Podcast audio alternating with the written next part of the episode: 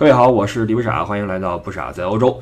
呃，这个日子口啊，春节越来越近，眼瞅着我们就要迎来呃又一次我们的传统的新春佳节，这是我们中华民族每一年里面最重要的一个节日啊，传统的一个盛世。那在这个节日期间呢，很多海外的朋友呀都琢磨着啊，不论你是留学生也好，你是定居在外面的华人华侨也好啊，都琢磨着是不是要回国一趟，跟在祖国的亲人一起啊，来呃辞旧迎新，一起来共度佳节。但是呢，相反，我们很多在国内的同胞啊，往往这个到这个时候啊，春节春节春心萌动，琢磨着是不是要出去转一圈，因为春节嘛，春假时间有。呃，钱儿也富裕，对吧？那有钱有时间，是不是应该出去走一走，到海外去过个春节，或者说旅个游什么的啊？这是很多人在春假的时候要想的一个话题。你比如说，你从旅行社的推出的旅游产品来看，很多都是跨春节前后的这个这个呃，怎么说产品啊路线卖的都非常好，说明这个春节的时候啊，出游是一个是一个大事儿啊，是一个嗯被很多人去选择的一个过节的方式。那今年有一个大背景是什么呢？二零一八年是中欧旅游年，呃，在呃威尼斯啊，一月十九号，中欧旅游年的这个开幕式在威尼斯成功举行。那在这样一个背景下，在今年，那中国和欧洲之间，呃，不仅是旅游，实际上包括什么商务往来呀，呃，文化交流呀，都会在官方的支持下。大力的去开展和进行，所以在这么一个大背景之下，我认为今年这个呃，不论是欧洲人来中国，还是我们同胞去欧洲旅游，都少不了。那又是旅游年开幕式举行，又是春节即将来到，那我感觉旅游年的第一个热点，也许就要从今年的春节开始引爆。那这个我们都知道，中国人的购买力越来越强，那很多老外。呃，尤其是到了春节这个时候，就无比重视我们的中国人。呃，就不说那些有传统的大量我们的。华侨聚集的国家和地区啦，是什么美国呀、加拿大呀，这都是一到春节就恨不得要放炮啊，就舞狮啊、挂春联啊，什么都有。包括什么那市长出来出来这个，呃，恭贺新喜，什么新年快乐，就开始说这个，就明显是很很重视。那近些年随着这个中国地位提升，华人的出境的这个游的次数人次在提升，那很很多这个比如说欧洲这些国家，什么西班牙什么的哈，也开始寻。思着是不是在春节的时候哈，这个做一做中国人的生意，把中国人伺候好，让中国人春节的时候出来，不仅是来，还要吃美、喝美、玩美，然后买嗨，对吧？你把这四样做好之后，中国人开心，你也开心，你就挣挣钱嘛，对吧？所以在这种趋势之下，我们这一期聊的话题就是在春节的时候我们出行，呃，比如说你去吃也好，玩也好，买也好。有什么要注意的，以及这个钱怎么花，往哪儿花，然后花的时候有哪些小技巧啊？我们今天来来小聊一下这方面的一个一个话题。那我们说出门的话都是去享受啊，没人出门是为了受罪，对吧？那你要享受的话，花钱儿就是必须的。我们说过很多次啊，出门的话少带现金，因为它麻烦啊，鼓囊囊的，对吧？人再一个你又怕丢，在欧洲那地方，对吧？很多这贼人啊，盯着咱们同胞的口袋，你要小心。所以现在这个，就我的在第一线的观察啊，带卡的人越来越多，这是个好事儿，说明我们的消费习惯在在改变的啊，现金少了，卡多了。但是带卡的话呢，也有说道，也有讲究。呃，首先一个一个一个现实情况是我们中国因为幅员辽阔，对吧？我们旅游也好，或者办事儿也好什么的哈，你很少出国，在中国就什么事儿，不是说中国了，你在你城市就把什么事儿都办了，你恨不得不用离开你自己所在的那个那个那个地方。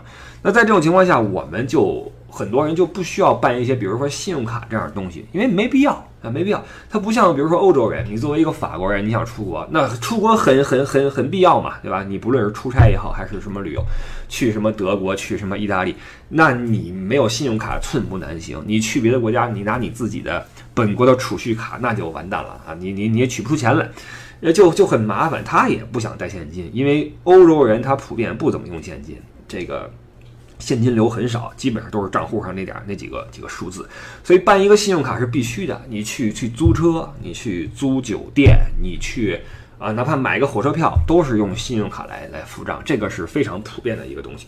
那在这种情况下，我们同胞出国去旅游的话，很多人没有信用卡怎么办？其实也没什么，因为呢，这个。信用卡可能有些人没有，但银联卡几乎人手一张，对吧？银联卡是是是很普遍的，所以您出国的话带一张银联卡其实也差不多够用，因为这个推出银联卡服务逐渐成为了。国外这些商家欢迎国人的方式之一，这也是我们这期想说的一个主要的信息，就是您拿银联卡出行的时候可以有哪些好处，哪些便利啊？我知道有些数据啊，就是在世界范围来说，现在全球已经有一百六十八个国家和地区可以使用银联卡，覆盖超过两千三百万家商户和一百六十四万台 ATM 机。那这些商铺里面就包括什么机场免税店呀？呃，酒店呀、百货公司、超市、餐厅啊等等各行各业吧，这就使得一些这个长线旅游目的地以及一些新兴旅游目的地得到了一种呃受理体验的快速优化啊。很快我们会发现银联卡变得越来越好使。那这是全球的情况，在欧洲这边。现在欧洲全欧洲已经有三十九个国家和地区，超过两百三十万家商户受理银联卡的支付，这其中就包括我们经常去的这德法意就不提了哈，什么瑞士，包括一些呃非欧元区一些国家，这个还是挺挺好用的哈。比如在法国，法国现在有超过十四万家商户和七成的 ATM 可以使用银联卡。这个 ATM 机使用银联卡比较的有有意义，因为你可以在那儿取钱了。那以往是用信用卡在那儿取钱，你要知道信用卡取钱的那个手续费还挺高的，对吧？信用卡的话，其实消费比较的划算。你要去取钱的话，呃，费用比较高。但是银联卡的话，现在可以在 ATM 机上取钱了，这是一个取当地的货币啊，这个很很好用。包括德国境内，呃，法国是十四万家商户，德国是十万家商户啊。然后 ATM 机是差不多六成可以使用银联卡。呃，说一下啊，银联卡在那边，他你跟人说银联银联是不是没用的啊？你要说 Union Pay 啊，Union Pay，那他们会问你，一般结账的时候他会说那个说是用用 card 还是 cash，对吧？你你就掏出你的卡晃一晃啊，他就拿走。然后他会问你说是用 Union Pay 还是怎么样？Union Pay 就是这个银联在在欧洲在国外的叫法啊。那你比如说在法兰克福的市中心广场上，我是不记得从什么时候开始了哈。在一幢大楼的呃上面就呃新加了一个招牌，上面写着“银联 Union Pay”。看到这个标志，还是呃怎么说呢？作为一个海外的华人，你看到中文肯定还是比较亲切的哈。然后你看到这么一个标志，你就知道，哎，这个。我们的消费能力起来了哈，银联开始在在在普及，这是法国和德国情况，意大利更狠。意大利我估计是不是因为这个传统的，因为我们呃很多中国的华人的移民在那边哈，意大利现在有差不多四十五万家商户消费是是是可以支持银联卡的，包括很多呃国际一线的名牌店呀、特色精品店呐。呃，旅馆、酒店、餐馆啊，等等吧，折扣村什么的啊，包括 ATM 机超过八成能用银联卡去去取这个现金。呃，你在这个欧元区取现金，呃，你在比如说你在意大利取了，德国可以用，法国可以用，但是你去了这些非欧元区这些国家啊，尤其东欧。有些时候我们去东欧线旅游，你会发现这几国下来之后，你去几国家攒几国的货币，你要换来换去没完没了。你像捷克用克朗，匈牙利用福林等等的，这每换一次就就亏点钱。尤其是提醒各位一句啊，在布拉格，布拉格是一个非常美的城市啊，但是有一点一定要小心，布拉格的街头很多那种啊现金兑换处，就是换汇的地方啊。都是在坑人的，他们会趁你不注意，给你用错误的汇率去计算，然后少给你很多很多钱。这个连我都被坑过啊，这就是一个很大的隐患。一个是你可能会被被骗。再有就是你拿着欧元再去二次换汇的话，肯定会有损失，然后最后你还会剩一些当地的货币又又花不了，这就很很麻烦。那在这些国家，你拿着银联卡去当地的 ATM 机取当地的货币，这个是非常划算的一种一种呃办法。那有人会说这个手续费会不会很高？我跟你说不至于啊，因为包括我在内，我自己就都经常拿银联卡在德国，比如说去取那个欧元现金，呃。对不起啊，那个具体的率我忘了，但是我记得是非常非常低，还是还是很很方便的。所以现在这个基本上可以说，你出门的话，带上银联卡走遍欧洲是是没有什么什么问题啊。那春节的这个旅游啊，我们说一下，我觉得跟这个平时的旅游的区别是什么呢？就是我们可能呃心气儿更高一些，然后消费可能多一些。嗯，因为过年嘛，对吧？我们吃好的，穿好的。你俗话说，谁家过年还不吃个饺子，对吧？你过年的时候出来，你说你什么时候是穷游？这时候你也不不要穷游，对吧？你你吃好点，穿好点，玩的开心一点哈。嗯，比如说你吃的方面，这个春节的时候吃很重要啊，因为年夜饭嘛，对吧？年夜饭是我们这一年最重要的一顿饭，你是哪顿饭吃不好，这顿饭也要吃好，要吃嗨，对吧？那这个作为我们华人，嗯，这个一个一个大事件，年夜饭怎么吃，在哪儿吃，就是就是问题。呃，比如说，如果说这段时间你在国外的话，你想吃个在国外吃个年夜饭，那。虽然说啊，虽然说欧洲这个特色餐厅也比较多，但是呢，大部分都是一些家常菜。我们在节目里也说过一些啊，加上我这人对对美食也没有那么多研究。你你你，包括您的脑海里面一说德国就是肠，一说法国就是蜗牛什么的，好像也没有什么。西班牙就是就是那海鲜呗，对吧？那你过年出来，如果你想更有仪式感的话，你可以整个更好的。你比如说吃个什么米其林餐厅什么的。这个我觉得大家可以可以考虑一下，因为，呃，米其林餐厅，说实话，我我个人吃过的也不多啊，因为这东西，说实话，呃，一是格调比较高，像我这种俗人就就就有点有点那什么啊，再一个它又价格也不菲，对吧？你你总不能说我我一礼拜吃一次什么这可一礼拜吃一次什么泰国餐馆可以，吃个米其林那真是够一呛啊，够一呛，而且还要预约什么的，而且我就就我吃过的经验啊。呃，三星我也没吃过，最高吃过两星的。呃，进去之后，这个说实话，一开始是有点拘束的啊，因为大家都都是，虽然不至于说让你去去装什么啊，不至于，其实都很放松。但是呢，毕竟我们呃华人在吃饭的时候是很惬意的嘛，我们是很放松的，而欧洲不是。欧洲是吃的越好，你越要这个拿着那么一股劲儿啊，就是我要跟这个格调去去这个呃呃相配。它不像我们讲究的是一家人红红火火，对吧？然后呃推杯换盏什么的，觥筹交错，这是我们吃饭一种习惯。欧洲不是，那米其林吃的是什么呢？格调和这个呃气氛，对吧？所以这种呃非家常用餐性质的这种晚宴啊。还是比较适合作为那种呃有着纪念意义的晚餐来来来享用啊。当然了，这个米其林这种餐厅，它除了气氛和格调之外，那食物也差不了，对吧？主要它主要是做的很很精，呃，分量都不大。您只能在那吃饱的话不容易啊。呃，分量都不大，但是呢，做的非常的精，那食材也是上等的，然后调料也是上等的，而且食物里面充满了各种的。啊，设计元素啊，什么艺术元素啊，包括创造力啊等等的哈，都是融合在一起。所以说，如果说您想考验一下自己对于食物的鉴赏能力，以及您对这个呃格调的这种追求的话，您可以去考虑一顿呃米其林正餐，对吧？吃一个好的年夜饭。呃呃，米其林是有自己的一个一个怎么说？一个表格的啊，在哪个城市有哪几个餐厅几星级都都写得很清楚，大家可以自己去查一下。在欧洲其实还是不难找，你比如在巴黎啊，在巴黎我印象比较深的是在那个卢浮宫，呃，卢浮宫的北侧那条街啊，北边那条街稍微靠西一点，也就是说它面对着是那个杜乐丽花园。在那儿有一家米其林三星，在那家的话，呃，提前订好位，然后它有那种套餐，套餐的话一个人是四百五十欧元啊，这是吃多少道呀？我忘了哈，反正是肯定是顶级的享受啊。这吃这事儿，大家各取所需啊。那玩的方面，这个为了让我们中国游客玩的更加的深入啊，更加能够呃切身体会到当地的民俗风情啊，那欧洲人也开始。琢磨着怎么能让我们走得更深一点啊？因为其实欧洲可玩的地方是非常多的，只不过呃限于一些一些客观条件，呃我们出游的话，很多地方我们很难过去，因为因为它欧洲它它没法说走就走，它远，而且这个你比如说你去个什么日韩，去个东南亚台湾什么的，这你是直接。仨小时飞过去了，然后这个又近，又时差又少，然后开销也没那么大，对吧？嗯，你比起来欧洲的话，又远又稍微贵一点，等等吧，就使得我们去欧洲，嗯，目前来看玩的还不是太深啊。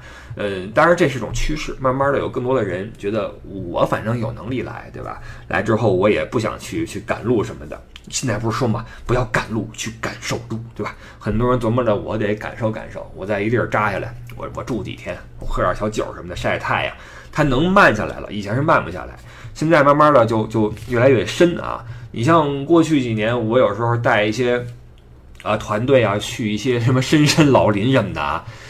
当地的人都看着我们都很很错愕，他倒不是说没见过中国人，他是想不到中国人还能来这种地方，你知道吧？他会觉得怎么怎么这儿还成景点了，你知道吗？他会有这么一种心情，他会去去问你怎么来这儿了啊？这有什么的，对吧？你这儿好玩呗，对吧？我们来玩嘛，对吧？这是一种一种一种一种趋势哈，所以越来越多的这些欧洲人会嗯慢慢的熟悉，去去呃适应我们。呃，有越来越多的亚洲的，包括中国的游客深入到欧洲的各个角落啊，这是个好事儿，因为欧洲是非常值得大家去细细去去体会的。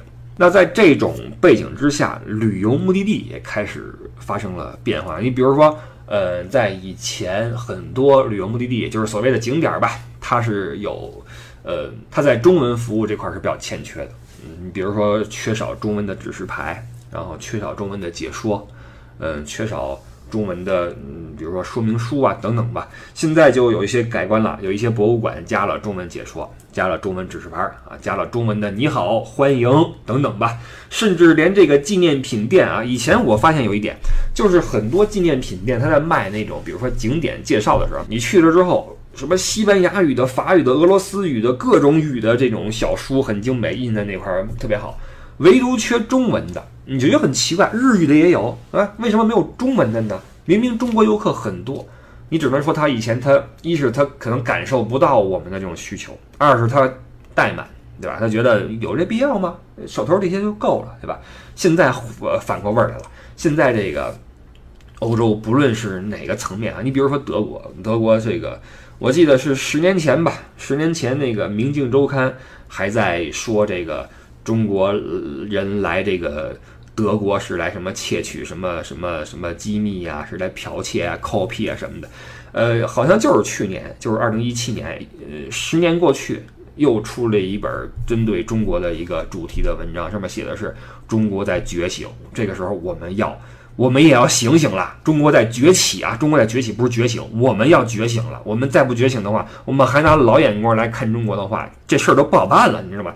这个《明镜周刊》是是德国一个非常官方的一个一个杂志啊，体现出很强的主流的这种这种各种的意向吧。那从这个杂志的对中国的态度的转变，你能够知道德国乃至欧洲他们对于中国的态度的的变化。所以慢慢的，你就发现中国的确实是力量开始变得更大，对吧？那这种呃，在旅游业的这种变化，无疑是。能够让我们中国的游客玩的更好，玩的更深啊！很多自由行的人可以有自己的这种专属的语语语音导航导览之类的，这是一个特别好的一个事儿哈。所以这个在这种情况下，呃，你拿着银联卡出来也会有一些便利，因为我们之前说了哈，它是一种全方位的一种一种跟进。在配合你的吃喝玩乐这块儿，他做的也是也也在也在提高。你比如说这个去意大利旅行的游客，如果你持着那个银联高端卡，在呃米兰啊，米兰城北部有一个米其林餐厅叫 Ten Coso Como，你在这儿用餐的话，可以享九折优惠啊，还能获赠一些什么招牌甜点之类的东西。然后在法国，法国有一个覆盖了很大面积的一个旅游项目叫 Helipass，是一个直升机观光，什么看巴黎呀。看古堡啊，看酒庄啊，很多地方都能做这个 Heli Pass。那你拿这个银联卡去做这个直升机，也能享受九五折优惠。那当然，除了这个吃喝玩乐之外，还有很多人对买买买是很有兴趣啊。所以我们再说几个消费目的地，对吧？除了旅游之外，说几个消费目的地，再随便小聊几个奥特莱斯啊，给大家一些呃购物方面的的信息，呃。如果说您在春节期间出行的话，实际上有一个好处就是呢，可以赶上欧洲一个打折季。这个大家可能有所耳闻啊，因为说实话，我们来欧洲来购物的话，那除了那些。嗯，什么擦手油之类的，这些就就不提了。那更大头的都是花在一些，比如说奢侈品方面哈。那这些奢侈品在平时我们买的话，可以享受一个一个退税，这是一个实惠。但是在打折季会有另外的一个折扣跟上，那无疑是一个更好的一个一个优惠。比如说德国有一个呃 Winterschlussverkauf，就是翻译过来就是。冬季结束甩卖，大甩卖啊！总的来说就是这个要开春了嘛，冬装要甩啊！所以这个呃，今年的这个所谓的 Winter s h o e s t a k Off 是一月二十八号开始啊，为期我还查了一下，居然没查着这个具体的日结束的时间，但是至少会持续两个礼拜啊！呃，您春节前后出来还是能赶上的。法国的话是一月十号到二月二十号，意大利也有，意大利是一月五号到二月十三号。呃，今年我们的春节差不多就是这个这期间，所以说这个时候如果您出来，嗯，还是能够赶上一些优惠减价的一个一个活动。然后这些活动呢，有一个嗯趋势是什么？就是越早去呢，呃，码越全，品牌或者说样式越全。因为，说实话，这个欧洲人他也爱占便宜。到这时候，他也去也去抢购，也去怎么样？所以说去的越早，货越全。那同时呢，随着慢慢这个货开始断码，开始怎么样，它价格也会越来越低啊。所以说，如果您说您去晚了，没准也能捞上一些呃折完又折又又折的一些一些一些商品，对吧？所以说这个您去了之后，什么时候买买什么，就就自己去去想了哈。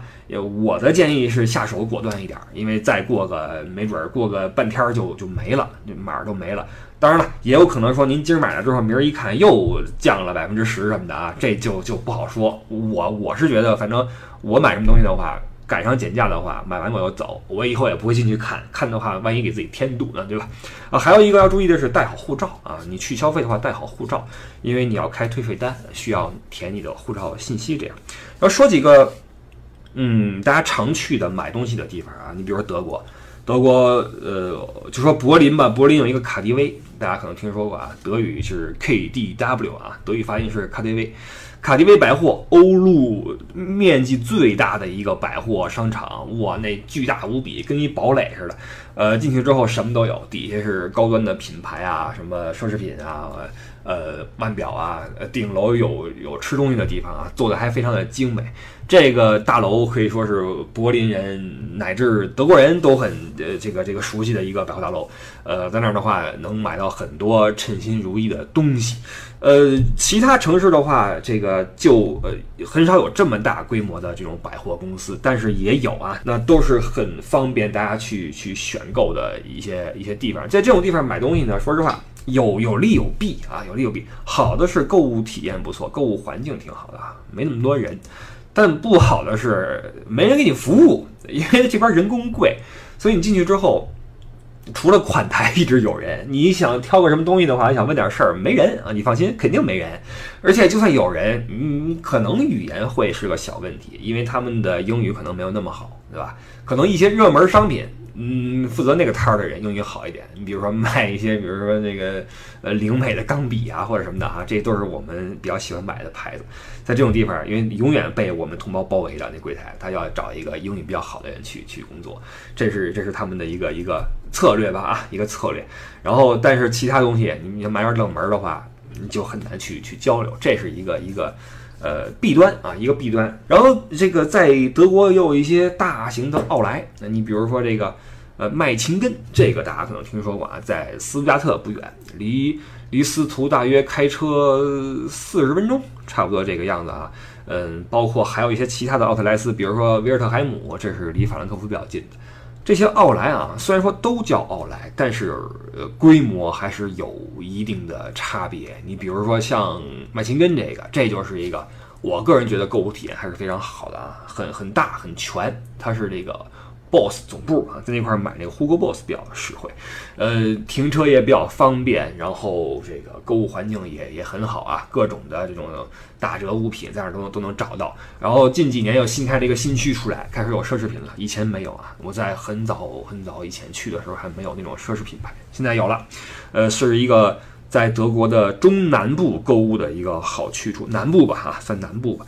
那中部的话，一般去法兰克福，嗯，南边一点那个维尔特海姆，其实离那个维尔斯堡更近一些啊。到维尔斯堡也就是二十多分钟，半小时；到法兰克福是一小时二十分钟吧，这个车程。但是它的规模比起曼琴根就就就完全比不了了啊，就是一个月牙形的一个街区啊，两侧是商店，没有任何的奢侈品，呃。甚至我记得是有阿迪没耐克，还是有耐克没阿迪啊？反正就品牌就不是太全了啊。但是它比较适合这些中产来来来来消费，都是一些呃中产阶级比较喜欢的品牌，没那么贵。然后你说时尚感也有啊，还是还是还是可以的。所以说，呃，虽然都是奥莱，并不是所有奥莱都能满足您的需求，这个去之前你要想好啊。但是如果说在德国境内的话，你除了麦琴根之外，我个人感觉啊，另外一个奥莱您就去西北边儿。说实话，已经出德国了，从杜塞尔多夫呃再往外开到荷兰，到荷兰开开过境大约呃也就是二十分钟吧，半小时。有一个 Remont 啊，这是一个非常棒的一个一个一个奥莱。这个奥莱属于那个 MacArthur 这个奥莱的一个连锁一个集团吧，呃，同属于它旗下都有很多个奥莱，包括在维也纳东边有一个潘多夫啊，这个这两个奥莱都是我非常喜欢的，就是这个 MacArthur 这个这个奥莱的怎么说，这个连锁啊做的还是非常好的。在 Remont 这个奥莱的话，很多很多的奢侈品，然后呃购物环境也非常好，非常全，包括在维也纳边上那个潘多夫啊。呃，吃的也也也吃东西也方便，然后呃，规划的也比较好，上网也有免费的 WiFi 啊，这个是还是比较的人性化一些。这是一些我我比较爱去的地方，呃，包括很多对时尚感兴趣的朋友，那就要去米兰了，对吧？意大利的米兰，在米兰的大教堂广场往东走，然后再往北边一点。这我这个描述方式是非常的 奇怪啊，很多人他。对东南西北，他不是很很适应，他更加的喜欢记街名。我我不怎么记街名，反正您从地图上一看就知道。呃，往往往往东边走一点啊，然后再往北，呃，是拿破仑大街吧？好像叫那边，好像是啊，一大片这个这个这个呃名品的街区。然后它的这个因为是都是老房子，所以这个装潢上就你从外观来看就更有意思一些啊，然后更加符合这些。大品牌的这种这种定位吧，啊，那老楼什么的就就很漂亮。然后意大利也有一个特别棒的奥莱，就是 The Mall 啊，在佛罗伦萨边上。这个奥莱呢，这个这个，嗯，怎么说呢？时尚感是特别的强啊，很多那种潮牌在里面，价格不菲啊，呃，很多潮牌，然后呃，嗯，很多奢侈品，但是呢，呃，面积没有那么大。嗯，但是因为它是在佛罗伦萨边上嘛，所以也吸引了很多游客，就顺道过去去去踩一脚，去去购物。那这是德国有麦琴根，呃，荷兰有 Remond，然后奥地利有 p a n d o f 意大利有 The Mall，法国法国实际上您就别去别处了，就去巴黎就行了。我那地方就什么都有了哈。在巴黎，如果说您时间有限，或者说想一一一口气儿逛更多的地方的话，那。不用说别的地方，巴黎老佛爷或者巴黎春天啊，这两个反正也是隔壁，呃，离那个巴黎的那个呃国家歌剧院也不远，那地方是购物的天堂。这儿有个好处，它不像德国那个百货公司啊，里面都是呃当地的德国的导购。在老佛爷里面，很多很多的我们华人的导购在里面在在工作啊，哇，这个穿的是特漂亮，然后这嘎嘣新啊，这跟在德国混的华人真的不一样啊，这是德法气质，真是真是不同啊，佩服啊，这巴黎的时尚时尚气息确实是确实厉害。您去老佛爷去去逛逛去啊，哪怕不买什么东西，看看里边的那种呃装修。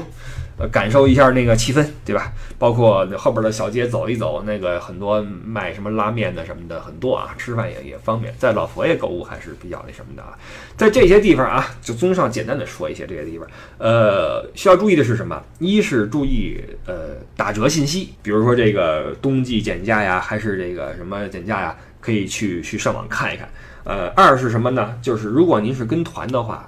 找这个导游问一下，能不能拿来一张打折卡，因为在很多这个这个这个奥莱呀，可以申请到这个打折卡，还是比较实用的啊，经常能够再免个百分之十什么的，我我觉得还是挺有用的啊。三是什么？就是您注意一下银联卡的优惠信息，你比如说在这个法国的巴黎老佛爷啊，新年酬宾的时候。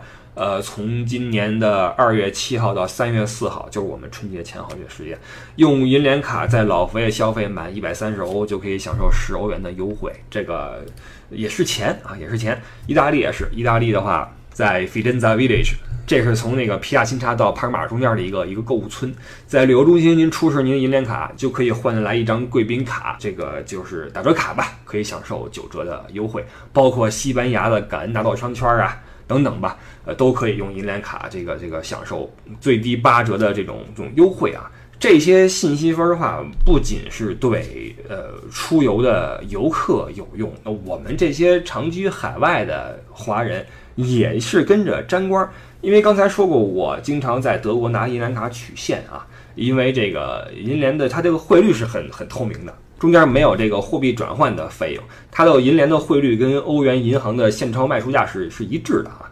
那这是在欧元区，那在一些这个小众目的地啊，比如说这个用英镑的地方啊，用用克朗啊，用什么瑞士法郎啊。在这种地方的汇率，相较于银行的现钞卖出价，往往还能更优惠一点，所以这东西其实是是是挺方便的一个地方。然后还有一点，就对于游客非常关键的一步啊，就是退税啊，退税，这个是一个需要一步一步来的一个一个一个一个步骤。那退税的时候，呃，经常说这个要用信用卡，对吧？要用信用卡来退税。那我们说了，很多人没有信用卡。这样的话，退税又又又比较麻烦啊。那现在的话，用银联卡就可以去去退税。您手里的所有的银联的，不论是借记卡也好，还是信用卡也好，注意啊，卡号是以六二开头的啊，都可以支持购物退税。一般来说，这个退税单据的那个银行卡那个栏儿啊，它会标记是 credit card，你会认为是这个信用卡，但是实际上你填写银联借记卡和银联信用卡都可以呃获得这个打回来的退税款。